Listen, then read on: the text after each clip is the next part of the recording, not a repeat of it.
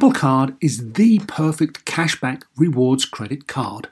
You earn up to 3% daily cash on every purchase every day. That's 3% on your favorite products at Apple, 2% on all other Apple Card with Apple Pay purchases, and 1% on anything you buy with your titanium Apple Card or virtual card number.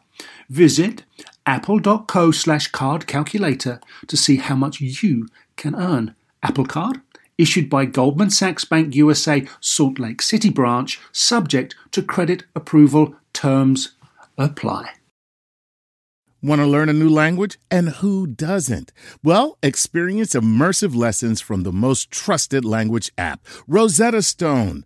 You know you keep telling yourself you want to learn a new language. The True Accent feature even gives feedback on your pronunciation so you can speak the language like a native. Find lessons as short as 10 minutes, making it easy for you to learn anytime, anywhere. Don't put off learning that language. There's no better time than right now to get started. For a very limited time, Star Talk Radio listeners can get Rosetta Stone's lifetime membership for 50% off. That's 50% off unlimited access to 25 language courses for the rest of your life. Redeem your 50% off at rosettastone.com slash startalk today. Welcome to Star Talk, your place in the universe where science and pop culture collide. Star Talk begins right now.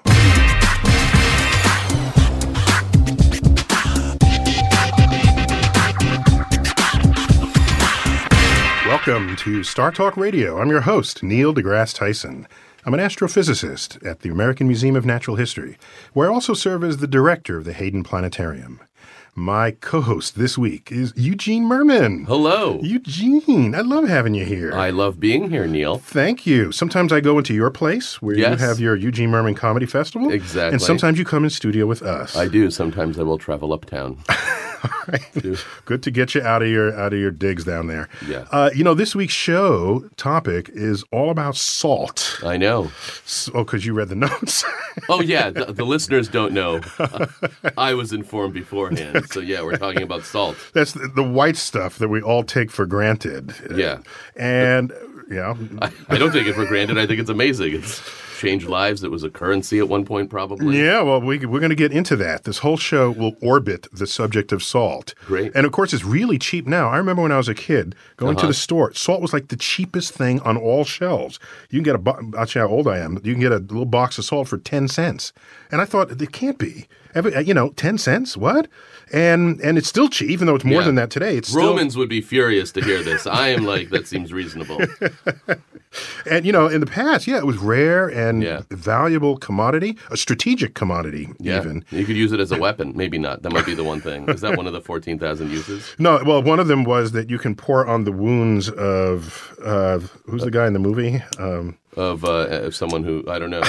what's- I mean, I know that Chuck you- Norris. Chuck Norris. If you put it on Chuck Norris, it's was it put on to help him or to hurt him? Because doesn't it sort of clean? Does it have like a cleaning power? Yeah, well, it's it's it's it's a disinfect, not a it's an antibiotic. I mean, Yeah. it, it prevents the growth of, of microbes on it. right. too. But we'll learn all about that. Yeah, But I don't want to ruin the whole thing. Just so that we're on the same page, the salt that we normally think of and chat about is uh, table salt is sodium chloride. Mm-hmm. Uh, sodium is an element on the periodic table. If you remember that Yeah. mysterious chart of boxes in your chemistry Yes. class, chlorine is also there. You put them together, you get sodium chloride. By the way, sodium is highly explosive. Mm-hmm. Yeah. in, and reactive in the presence of water. And chlorine, each of these will kill you separately. Really? And together, it's some of the most it's the- Delicious. it's the it's if you put sodium in water, it would. It And essentially, you, you want to get out of the room when you did that. because uh, it creates. It, it like, reacts violently with the water. I right. hope that no one listening is off doing that. Yeah, it's hard to get a slab of sto- sodium Is from it hard to get sodium? Do you have to break in somewhere? Does McDonald's have it? I don't. I've never looked. I, I, I don't know. And chlorine is stuff that keeps your, your your you know swimming pools clean, and and it's it's quite the disinfectant. You put it together, it's table salt, and it's it's a testament to the extraordinary diversity of what the elements on the periodic table do for us when brought together as as molecules. Yeah. I mean, molecular chemistry is a whole different thing from atomic chemistry. It's a whole other world, and I doubt it. No, you're probably right. No, it's the same world, but different, different, different Aspects of rules. it. Uh, different rules. And I happen to know, as an astrophysicist, you make every one of these elements in stars. Mm-hmm. They're forged in the centers of high mass stars that later explode, spreading their enriched guts across the galaxy, out of which you then make planets and people and salt. Just in case you were wondering. I was going to say, is, is this table salt from an exploding star? And yes, it is. it's good to know. The ingredients of table salt come from exploding stars. I'm glad recipes don't say one quarter spoon exploding star. So what we got here, you know, uh, salt.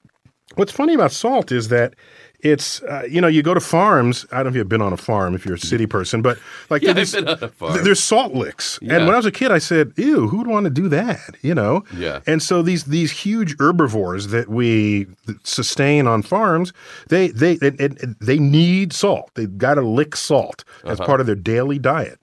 And you know, I said, you know, this this topic's too big for just me. And what I decided to do was bring in an expert. I invited to my office Mark Kurlansky. He's, Oh. he's the author of the book called Salt: A World History. That's Not all- to be confused with that movie with Angelina Jolie, where she is not salty. That's right. Well, let's check out that clip. Uh, my first clip of my interview with him, just to find out what what role salt has played in human history. Sure. It's hard for anyone today to imagine that salt was so highly valued as it once was. What happened? We throw away salt today. Salt is 25 cents in the store. Well, to begin with, salt didn't have a great deal of value because most civilizations started off being hunter gatherers and not agricultural. And hunter gatherers don't really need salt. So the, the basis of the importance of salt is that we all need sodium and chloride for our bodies to function. But if you're on a mostly red meat diet, you will get all of the salt you need without having any additional salt. But then what happened is that civilizations moved to agriculture. Now there's a whole bunch of problems. That Salt is needed for caring for the, the properties in the soil. It's needed to raise livestock because other mammals, just like us, need sodium and chloride. And before the age of uh, refrigeration and freezing, you really couldn't have a food trade without salt. You know, if you were a dairy farmer and you produced milk and butter and things like that, you could sell them to the immediate area. Not too good even there in the summertime.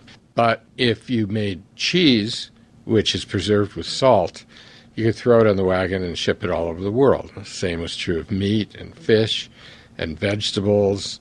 And basically, the entire food trade depended on salt. And in pre industrial society, that was a very large part of trade. So it's not an exaggeration to say that without salt, you couldn't have an international economy. What you're saying is back then, any food you ate from afar was salty. Yeah, any foreign food or anything that was shipped any kind of distance was salty. And people used to eat a lot more salted food than they do now. And it was much saltier.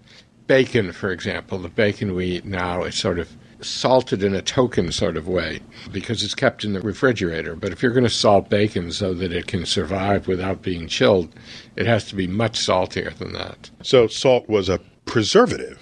Salt was the leading way to preserve food. There were some other things such as smoking. Smoking doesn't work that well unless you use a little salt also. And there was burying in the ground, which also needs a little salt. So most anything you try to do to preserve food involves salt. Eugene, do you bury your food in the ground? I do, I do with salt. That guy sounds like a saltist. Like I believe him that it's important, but it's like it's a little suspicious. And there are other salts. It's not just sodium chloride. There's like saltpeter. It's a major ingredient in gunpowder and other mm-hmm. explosives. Baking soda. Good. I was hoping that salt could be a weapon. Sodium bicarbonate. I mean, it goes on and on and on. But we got to end this first segment, and we're coming back. And when we come back, I have a special guest who can speak to the role of salt in ancient cultures. This is Star Talk Radio. Welcome back to Star Talk. I'm your host, Neil deGrasse Tyson, and welcome again to Eugene Mirman. Yeah, Eugene, you, you tweet. Is it at Eugene or Yeah, it's at eugenemirman.com. oh, Eugene Mirman? I might have been beaten by just uh, to be just at Eugene. oh, yeah, that's too bad. Sorry Oddly by that. Sting. Okay. So, just our topic today is salt. Who would have thought that salt could be so important in the history of the world? And I could not do this alone. And not that I don't love you, Eugene, but Yeah. but I had to bring in some more ammo here. And so Really, because I am a salt expert. we combed the halls of the American Museum of Natural History, where we have an entire department of anthropology. And guess who I found there? I found Peter Whiteley.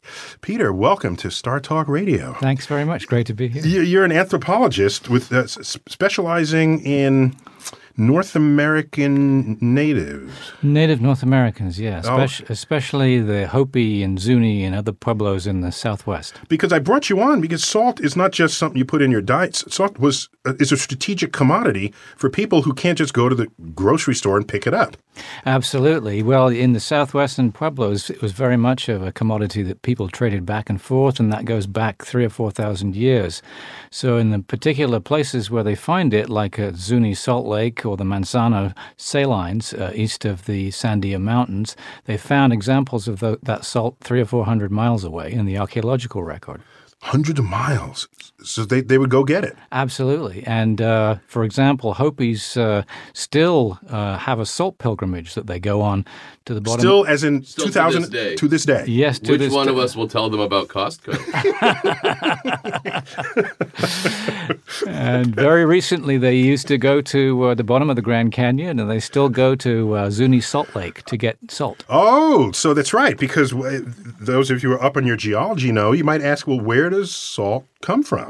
Where's a good place? Well, one way is salt water, right? You get a salt water, Yeah. either a huge lake that had become salty over the years or ocean, and all you need is to corral off a piece of it and let the sun sort of Corral a piece of the ocean. Oh, uh, sorry. I see what you're saying now. You, you let you let a tide bring in some water and it comes out, but you trap some of the water as it comes in. Yeah. And some lakes are large enough that they became salty over the years. The, um, um, Salt Lake for one, just to pick an easy. just a pick, just a low hanging fruit there, yeah.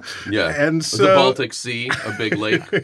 so there are ways to actually make it. And in my interview with Mark Kurlansky, Mm-hmm. uh, uh, that we're slotting into this show, uh, he tells us uh, some stories about how you find salt and how Mm-hmm. you make it and where you get it from. So let's check it out. The cheapest, most efficient way to make salt, if you live in a sunny climate, is to just take seawater and dam it off into pounds and let it sit there in the sun, and eventually all the water will evaporate. It may take a year, but you have a lot of different holding tanks which you rotate, so there's always one that's at crystallization. This is a very efficient, very old way of making salt that hasn't changed in thousands of years and requires very little investment and attracts beautiful birds. Does that mean all salt is sea salt? No, although the majority of table salt is sea salt, which is something Americans don't understand because in America it's not. Americans eat mostly rock salt. There's only a few places left that produce sea salt in the U.S. That wasn't always true, but for one reason or another, most of the sea salt places have gone out of business. And I don't know the difference between rock salt and sea salt. How do, how do you just make rock salt? Don't you need a seawater to make rock salt? no, you need a place underground that has salt and a shovel. So you mined the salt. Yes, yes. Or, well, there's two ways of doing it. The salt deposits that are under the earth, you can either go down there and mine it like you would any other mineral, or you can flood it and pump the water out, which will come out as brine, and then evaporate the brine like you would sea salt. Okay, so what you're saying geologically is that the mineable salt was once salty water deposit where the water had evaporated and left the salt behind. Yeah, most likely these are all places that were ocean at one time. And there's huge deposits in North America and in Europe and in Asia. There's salt under most of the Great Lakes area going, you know, all the way from the plains to uh, upstate New York. Remind me, are the Great Lakes salty or not? At what point are you big enough to become salty? Well, bigger than the Great Lakes. Um, I think at the point at which you're an ocean, you know, th- this is something that hasn't ever been completely worked out about why seas are salty. It's a little bit mysterious. But the Great Lakes, although there are salt beds under the earth all around the Great Lakes, the Great Lakes are freshwater. So, Peter Whiteley, I got you in this show from the American Museum of Natural History. Uh, your your Hopi Indians would uh, so they wouldn't create salt by drying up salt water. You're telling me they actually found salt in the mountains. Well, uh, yeah, the bottom of the Grand Canyon and then at the Salt Lake that's uh, not too far away from Zuni Pueblo, about 50 miles So away. So the Great Salt Lake in Utah. uh, no, not that one. That's that's even further away. Sa- Salt Lake Two. This, this, this, this is a junior version of that. Uh-huh. Yeah, yeah. Did it? Was it also called Salt Lake? It's called Zuni Salt Lake. Okay. Yeah. Well, as long as they add in. An I I have an extra word. embarrassing urban story to tell you. I was flying uh-huh. to California and we were flying over Utah, but I wasn't thinking that at the time. I was just looking out the window. And so this huge white area. And I said to myself, wow, that looks like a salt residue, like from a lake that might have been there. That looks like a. Of course, we're flying over Salt Lake City. I mean, I deduced from first principles of science that that was the Great Salt Salt Lake. Lake. But I was obviously that. I mean, once I thought about it, but but I, there I was pumping my my geological knowledge into. Is that how you fly over the Grand Canyon? You're like, this is a very, very big canyon. It feels almost grand in its canyon-esqueness.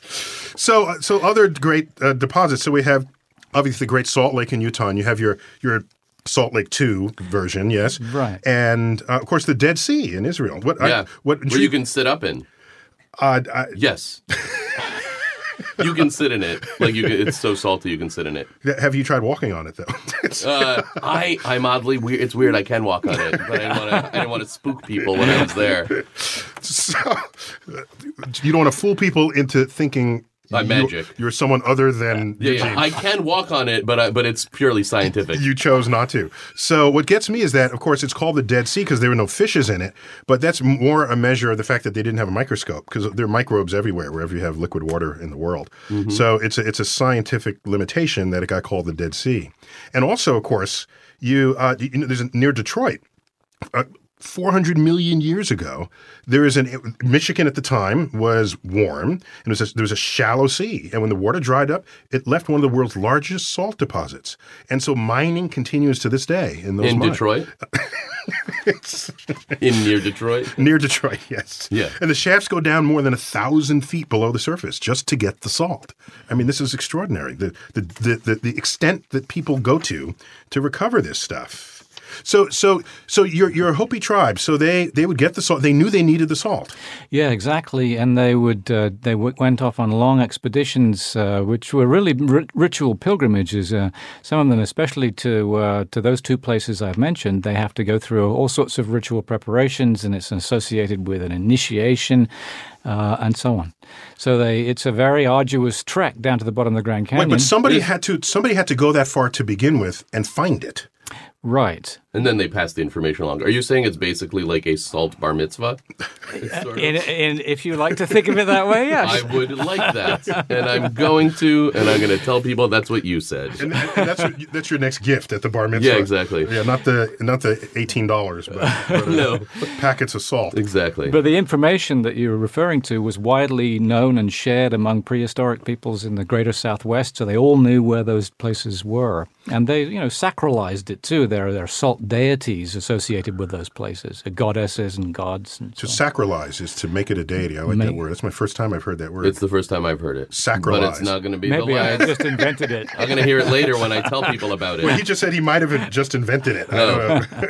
That's fine. so, I mean, I, my list here is long about all these cultures going back thousands of years. You know, the Chinese in 6000 BC would harvest dry beds along the salty, uh, how do you pronounce this? Lake Yungchen. Yungchen. I like that you're asking me. Uh, no, Neil, close though.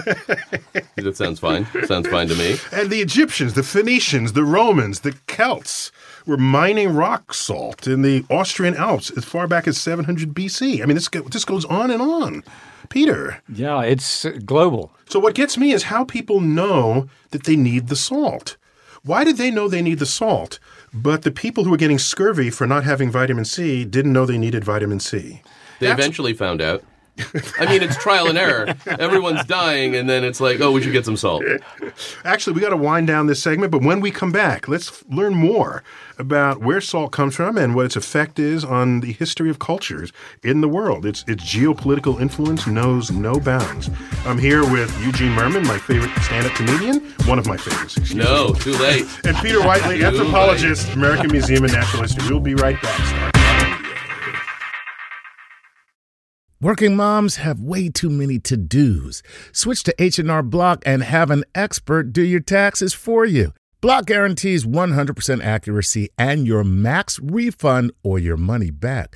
And with their no surprise guarantee, you'll always know the price of your tax prep before you begin. You can even meet with a tax pro in a Block office or online from home.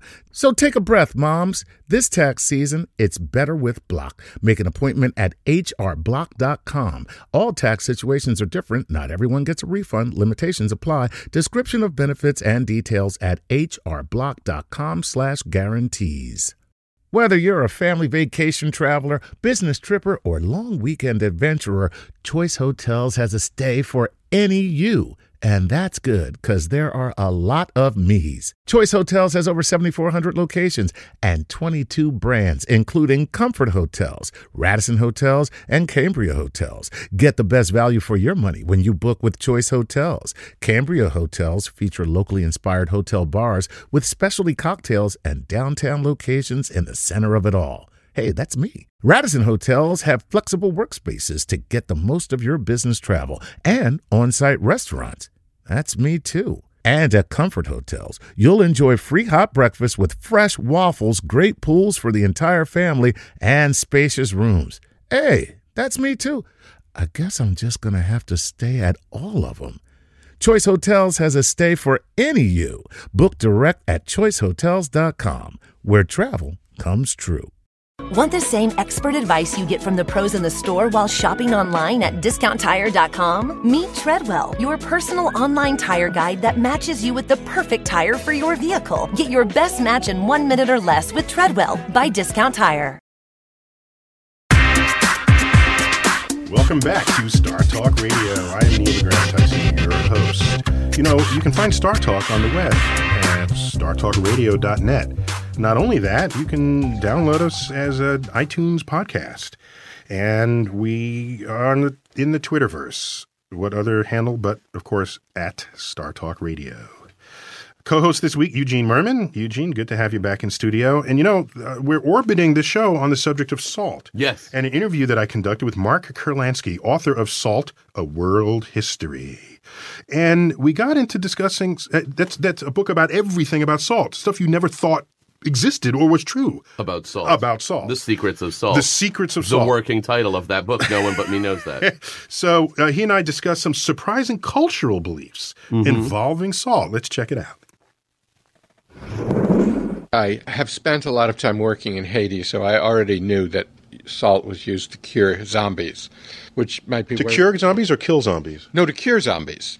Yeah, because salt takes away evil. Okay, so in a ritualistic way, salt has. You can if somebody has been zombified, you can bring them back to normal with salt. and how do you apply the salt? You sprinkle it on them with a salt shaker. I'm not sure. I have to say I haven't done it. but there is this association with salt preventing evil and curing evil because it stops rotting. So in Japanese theater, the stage is sprinkled with salt to chase away bad spirits. And there are uh, lots of examples of salt used for that. Salt in many cultures is brought to a new home for good luck. What's with the salt over the shoulder? The problem with spilling salt is a Middle Eastern thing that comes up a lot in Judaism and in Islam. And that is related to the ability of salt to preserve things. So it seals a bargain. So, for instance, in Judaism, salt is a symbol of sealing what's called the covenant, the agreement between God and Jews. So, if you spill salt, it's like the covenant has been broken, and so you have to do something about that. So, you get rid of it, chuck it over your shoulder. If you look closely in the painting of the Last Supper, you will see that there is a spilled salt cellar on the table by Judas. I never knew that. That table's got all sorts of interesting details in it. Eugene, did you know there was salt? on the I did not know that. Of the Last I, Supper. I didn't know that you could cure zombies with salt. and I wonder how it's ever been tried pla- practically. Well, plus, I mean, but it's good to know because of all the apocalypses, the asteroid, you know, we can deflect an asteroid. Virus, Yeah. we can find a cure, but the zombie apocalypse, that was going to be an unbeatable one. But Salt. but salt is it. I- totally. I was It's when he was going to say I'd use this for salt. I was really hoping that somebody would think that salt could get you pregnant.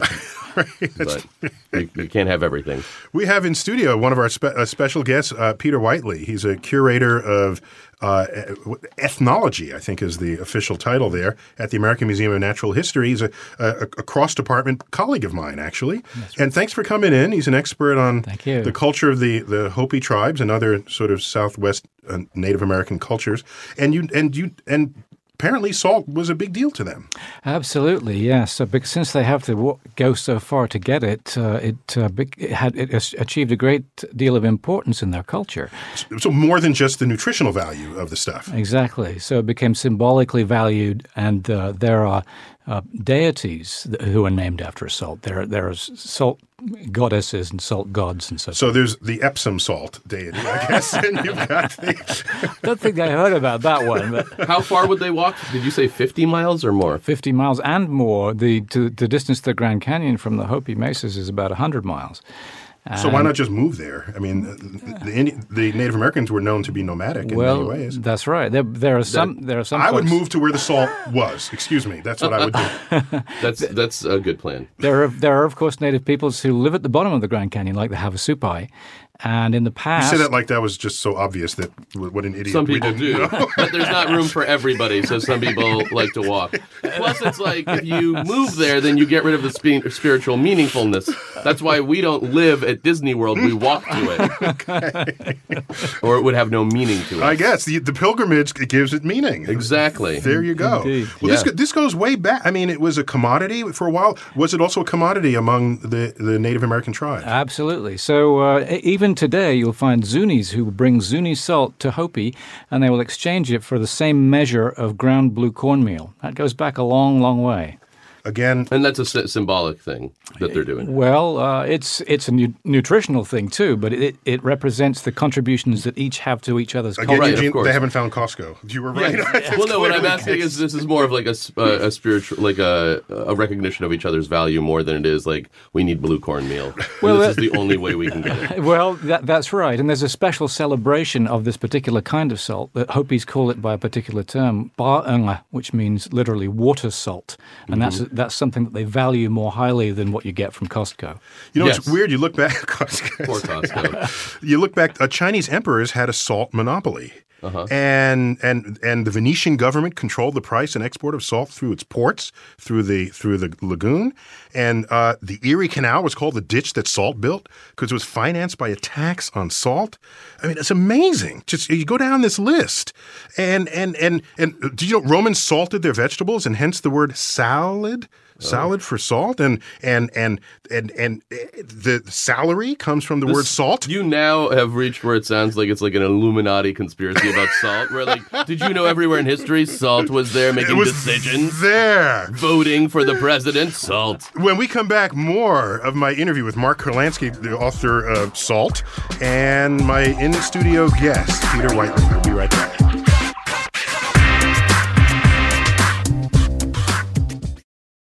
Want the same expert advice you get from the pros in the store while shopping online at discounttire.com? Meet Treadwell, your personal online tire guide that matches you with the perfect tire for your vehicle. Get your best match in one minute or less with Treadwell by Discount Tire. Everything is changing so fast. I mean, back in my day, we were lucky if we could get one video to load. But now with the Xfinity 10G network, you can power a house full of devices at once with ultra low lag. The future starts now. Restrictions apply, actual speeds vary and not guaranteed. At Consumer Cellular, you get the same exact coverage as the largest carriers, but for up to half the cost. Same thing, up to half the cost. Up to half the cost for the same thing. 50% the money for 100% the same thing. I hope I'm making myself clear. Consumer Cellular. When freedom calls, we're here to answer. Call us at 1 888 freedom. Half the cost savings based on cost of consumer cellular single line 5 gigabyte data plan with unlimited talk and text compared to lowest cost single line postpaid unlimited talk, text, and data plan offered by T Mobile and Verizon May 2023. Welcome back to Star Talk Radio. I'm Neil deGrasse Tyson. I'm here with my co host Eugene Mirman and a special in studio guest, Peter Whiteley. He's a uh, Uh, curator of ethnology at the American Museum of Natural History. And today's topic is salt. Salt as a, as a cultural, geopolitical force. Yeah. And I've slotted in here an interview that I had in my office with Mark Kurlansky, and he wrote the book Salt, A World History. And he told me how salt contributed to the science of geology which I hadn't thought about, but in retrospect, uh, clearly that would be the case. If you care where your salt is, you're going to learn about what Earth did to get it there, and what you're going to have to do to get it from the Earth, and also what role salt, what what, what role geology played in devaluing salt itself. So let's let's check another clip out from that interview with Mark Kurlansky. The whole science of geology grew up on salt geology was basically the science of finding salt. Just a sec. How does the need for geologists to help you find salt compare with the need for geologists to help people find iron or any other valuable ore? Well, it's very much the same thing. It was a very valuable ore. And that's why this science grew up looking for it until the beginning of the 20th century. And then a discovery was made that there was a relationship between salt and oil. The reason for this relationship is that very solid deposits of salt, which are called salt domes, are impenetrable. So organic material that pushes up against salt won't go any further and it'll be trapped there, and that's how oil is made when this was discovered, originally in Pennsylvania and then in Texas, the science of geology became about looking for salt so that you could find oil. And went back to all of these places in the Middle East where salt domes had been discovered and found oil. And today, geology is very much focused on finding oil. But that only values the oil, it doesn't devalue the salt. Well, it did devalue the salt because it stepped up the search for salt and it was discovered that there was just much, much more salt in the earth than anybody had ever imagined. Just these huge, huge deposits. I mean, from Ireland across northern England into Scandinavia, from eastern France across Germany and Austria into Poland, you know, from Detroit to Syracuse. Uh, just huge. So, that, for one thing, lessen the value of salt. But at the same time, refrigeration and freezing were being developed, which is actually my next book. I'm working on a book, a biography of Clarence Birdseye. Clarence Birdseye ruined the salt industry by developing commercial freezing. So, Peter, the, these Native American tribes, do they uh, part of the salt was nutritional, but also to was it it was also to preserve food over the winter months and but there are other ways to preserve today. And and you you study the relatively recent history of these tribes. Why are they still doing it the old fashioned way? Just put them in a condo and give them a refrigerator. Uh, well they they like the way it tastes. They like that that particular kind of salt that I was talking about. But of course they have many other methods of preserving meat and fish and so forth in, in the past as well as in the present. So you get, get deer meat and smoke it or dry it or clams and uh, salmon and halibut on the on the northwest coast. They spent um, many hours drying these in smokehouses and so forth, especially for that purpose. I, I have uh, in-laws from the Pacific Northwest, and yeah, there's a whole culture of the dried the dried meat, and it tastes great, and it's very Absolutely. and it's very high calorie actually, and so you don't need much of it to to keep you going through the day. Yeah, it's great stuff. So the, the, the what I find interesting is just how salt had all these secondary effects on the rest of the conduct of cultures. I mean, that's extraordinary. And and is it, what I what I wonder though is, uh, has salt been devalued in the in the Native American community because of its the full access? Are those deities still operating in the cultures? the deities you spoke of in an earlier because of all the segment. salt domes in Europe. Yeah, He was like, they're all over France and Ireland. yeah, that was like like the like the the, the military map of, of Napoleon. Yeah, yeah. Had all the salt. And then also in Detroit. I'm glad they have something, even if it's salt. Napoleon's last stand in Detroit. I think uh, tr- traditionally oriented people still pay attention to those things. And again, they do value the, the native salt more than the commercial salt, very much so into the, into the present. Is it is it actually a better quality? I think it tastes better, and Hopis talk about it as uh, Pascuanwa, much more flavorful, much uh, much sweeter um, than the commercial salt. But It sounds like you speak Hopi. We'll have to get back to that after this segment. little it's, tiny bit. it's a little bit. I'll, we'll, we'll, we'll, and you speak Klingon, don't you? I speak Russian. We'll get back when we come back on Star Talk Radio. More on the topic of salt. Right back.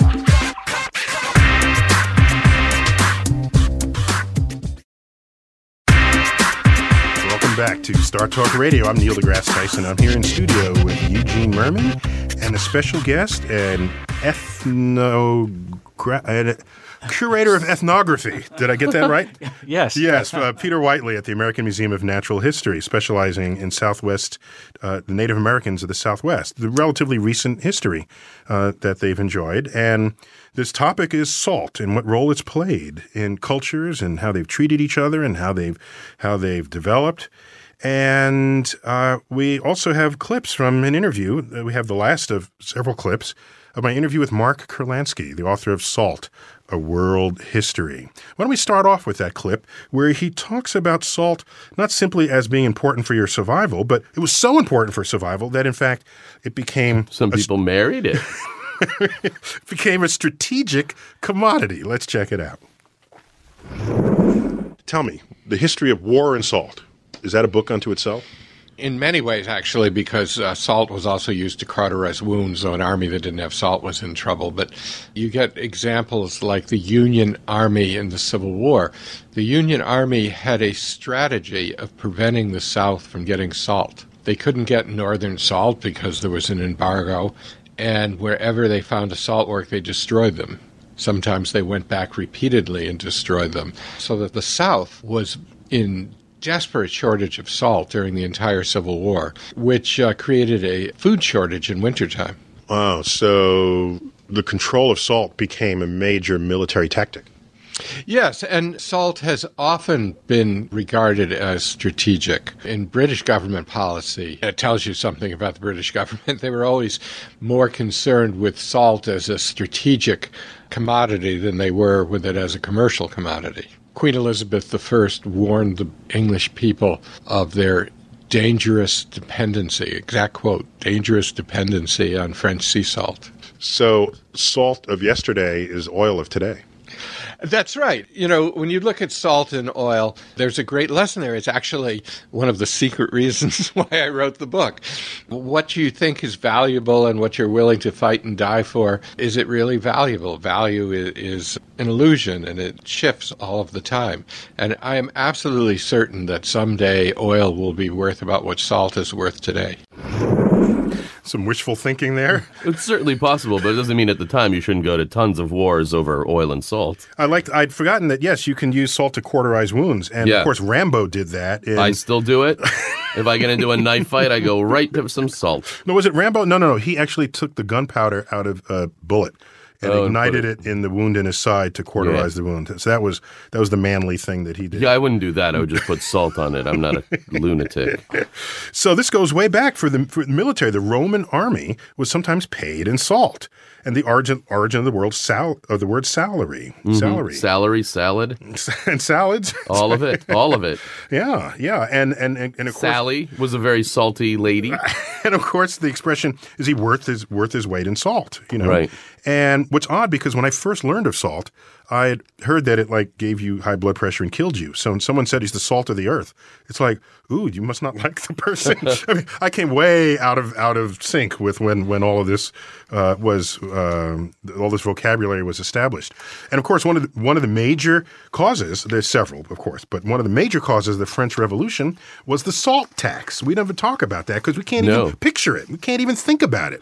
At I the think time, we can picture it. did you know the, the French prisons were full of people convicted of salt smuggling? Salt smuggling? Oh, trying to avoid being salt taxes. Uh, yeah, yeah, yeah. Well, mean, we do that today. There was Right. also uh, tea was also very important. I mean, I, I I guess I think it's perfectly reasonable salt was so important. One of the first things they did at the end of the revolution was to spend the salt tax. And of course, famously portrayed in the film Gandhi, but what Gandhi actually did was one of his steps to fight for India's independence from Great Britain was uh, it was concerned about his policies concerning salt. And then uh, the, the he what was that that march to the sea where he made salt without the oversight of the British and that was viewed as almost a, as, as a strong act of defiance. And here we look at it and say, what's he doing? He's making salt. What do you care? The British? It's like Well, chill let, out. him, let him have some salt. Whoever controls the salt controls the world. That's right. A movie I'm going to be working on. So Peter, we're running short on time. Any any concluding comments you have about this whole business? Well, I think that uh, that uh, concept of salt being a strategic resource is, is very widely present. Um, I'm thinking, for example, of some societies in Papua New Guinea where there are specialized salt producers and salt makers. They have a you know they'll be they'll have a high role in, in the local hierarchy, and they get to be responsible for trading salt uh, in a very controlled fashion among different uh, groups of neighboring tribes. So it's it's still going on. It's still there. Absolutely. Yeah. Still there. And and and like I said, it would be interesting if oil one day became the salt of the past. Yes. And I can't wait for a new thing to replace it that we go to war over. I just hope I get to control it. Well, we got to wrap up this first hour of Star Talk. There's a lot more to discover in part two of our show about the science of salt. And in that second hour, that's when we get into the health considerations of salt and what it means to us physiologically. You've been listening to Star Talk Radio. Eugene, thanks for being in this first hour. And Peter Whiteley, thanks for joining us uh, in, in this first hour of Star Talk Radio. Star Talk is brought to you in part by a grant from the National Science Foundation. As always, I'm compelled to tell you that until next time, keep looking up. Neil deGrasse Tyson signing off.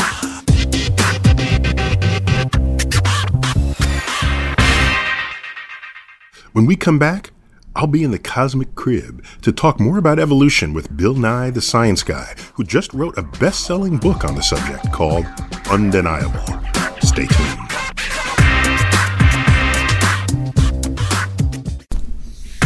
Bill, thanks for coming into the Cosmic Crib. It's so good to be in the crib. Cosmic Crib of Star Talk is, is just my office. It's code for my office at the Hayden Planetarium.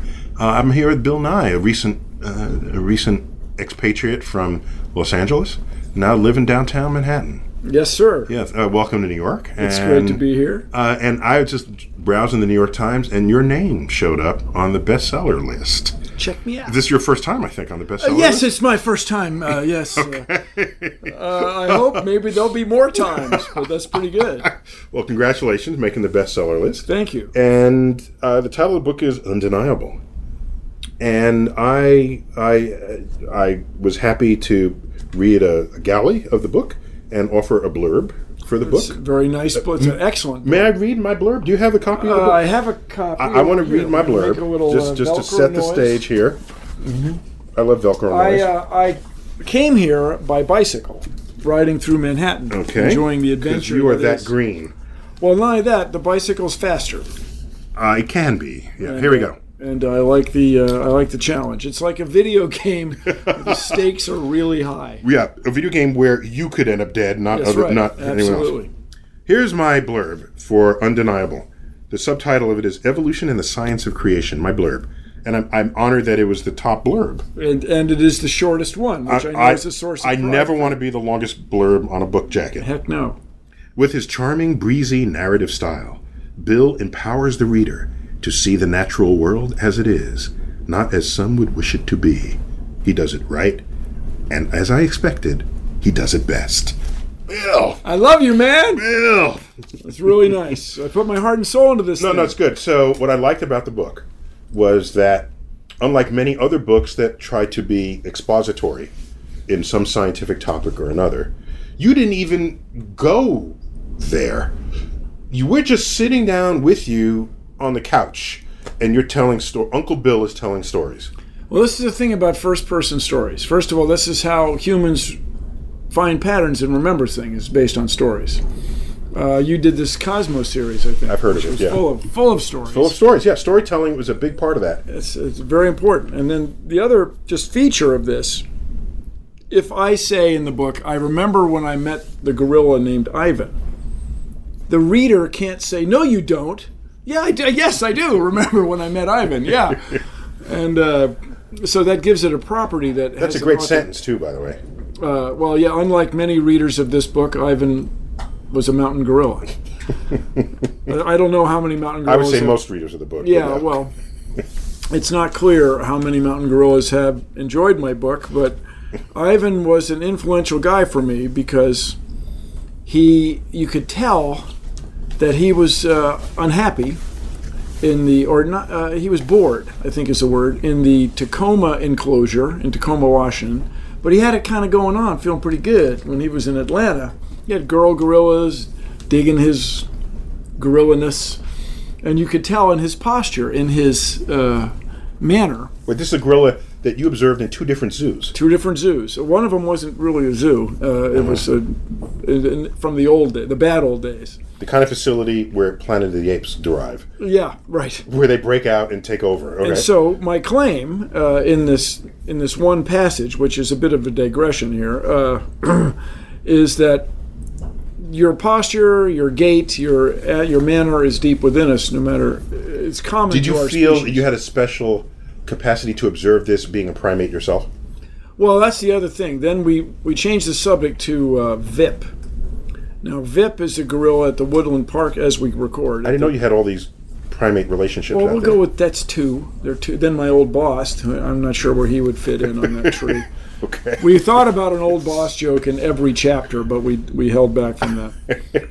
By that Wisely, edit- I would say. editors and I. But the um, VIP was looks at you. He sits next to the glass, and just he's got an acre or pick a number. He's got many. He's got a hectare out there where he could wander around and be gorilla and eat gorilla things and do stuff.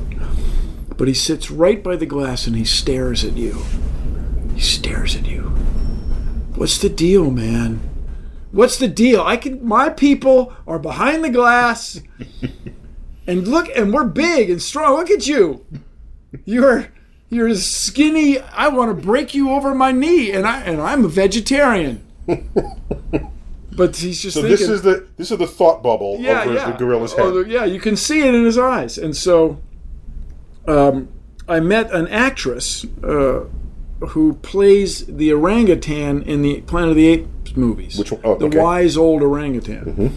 And she apparently goes to, by all accounts, goes to the Woodland Park Zoo, sits there with the orangutan. And, and where's Woodland Park? in Seattle, Seattle. Sorry, the Seattle Zoo. They take a meeting and they look at each other. They paint together. They do things. Take and I asked her. I asked her, is Vip still there?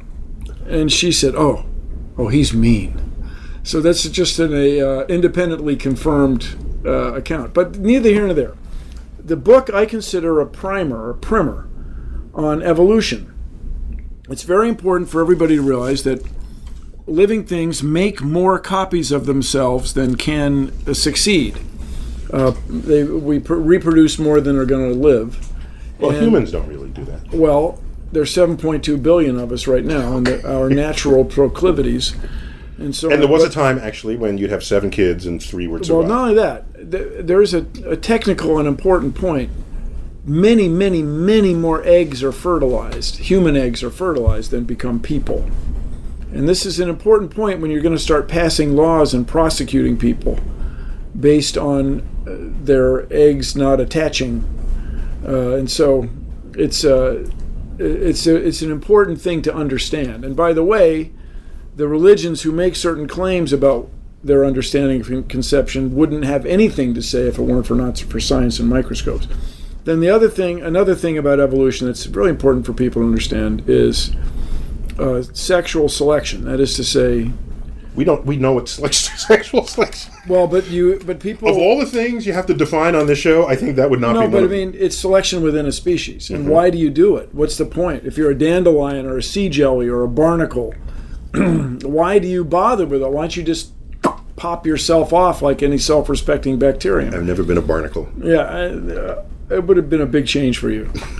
And so, these are just important things to understand. And then I go on about. Wait, so uh, the value of sexual selection is uh, well, apparently, the best theory right now is your enemy out there, if you're a meta organism, multicellular organism, your enemy is not lions and tigers and bears, which can, of course, can be troublesome. Uh, your enemy is germs and parasites. That's what'll kill you.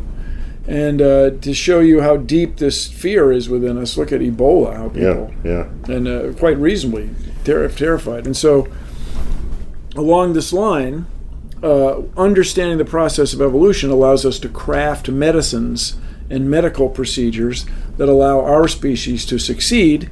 It allows our species to succeed specifically to us and to our crops and farm animals and everything else that we depend on.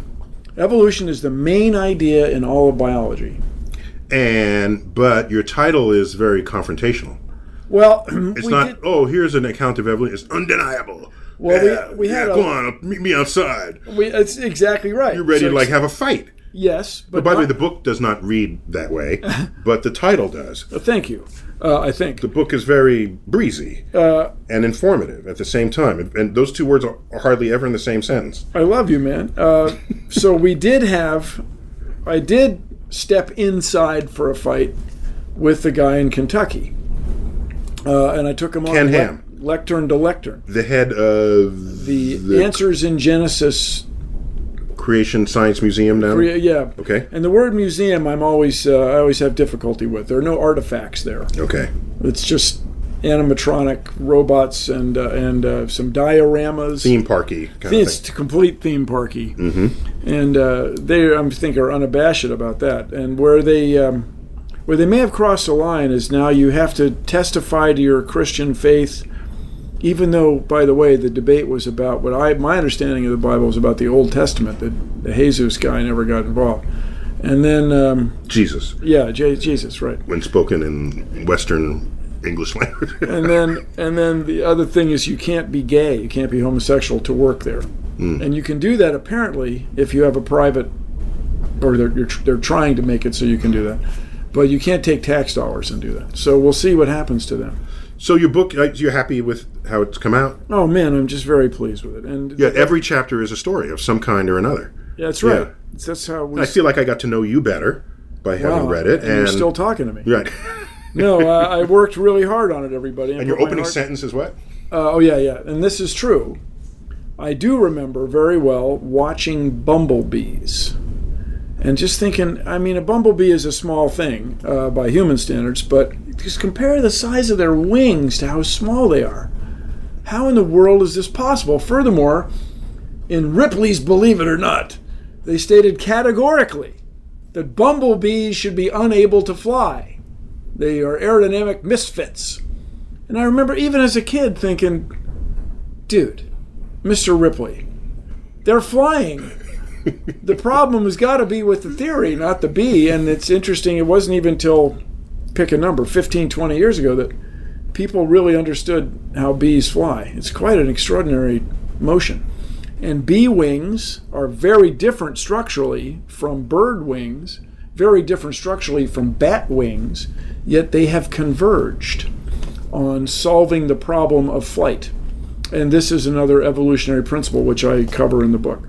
So all the big evolutionary elements are there, but told through this storytelling style. That's So uh, people would uh, uh, acquire a comfort level, I think, with the Well, I'm topic. hoping. and maybe go on to more advanced books. Would you imagine? Uh, yes, sure. Or just have a deep understanding and especially an appreciation for the process that was discovered by Russel Wallace and Charles Darwin. They didn't make it up, they found it in nature. And that is a, a worthy thing. And it fills me with reverence to know that we are part of this extraordinary process that goes back four and a half billion years. And speaking of four and a half billion, I am very proud of the timeline I think I have a good way to try to get your head around deep time. Deep time, time deeper than anything the human experience has recorded.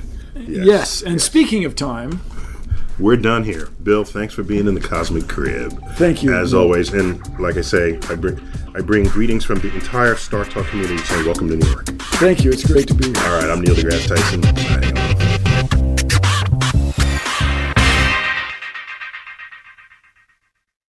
Want the same expert advice you get from the pros in the store while shopping online at discounttire.com? Meet Treadwell, your personal online tire guide that matches you with the perfect tire for your vehicle. Get your best match in one minute or less with Treadwell by Discount Tire. Everything's changing so fast these days, and that's a great thing. I mean, back in my day, we were lucky if we could get one video to load on our desktop computer. But now there's the Xfinity 10G network. That means the fastest internet, with faster speeds rolling out every day, and internet that can power a house full of devices at once with ultra low lag. So while one person streams a movie from their room, another can play video games in the basement, while another TikToks in the kitchen. It's the next generation 10G network, only from Xfinity. The future starts now. Restrictions apply, actual speeds vary and not guaranteed.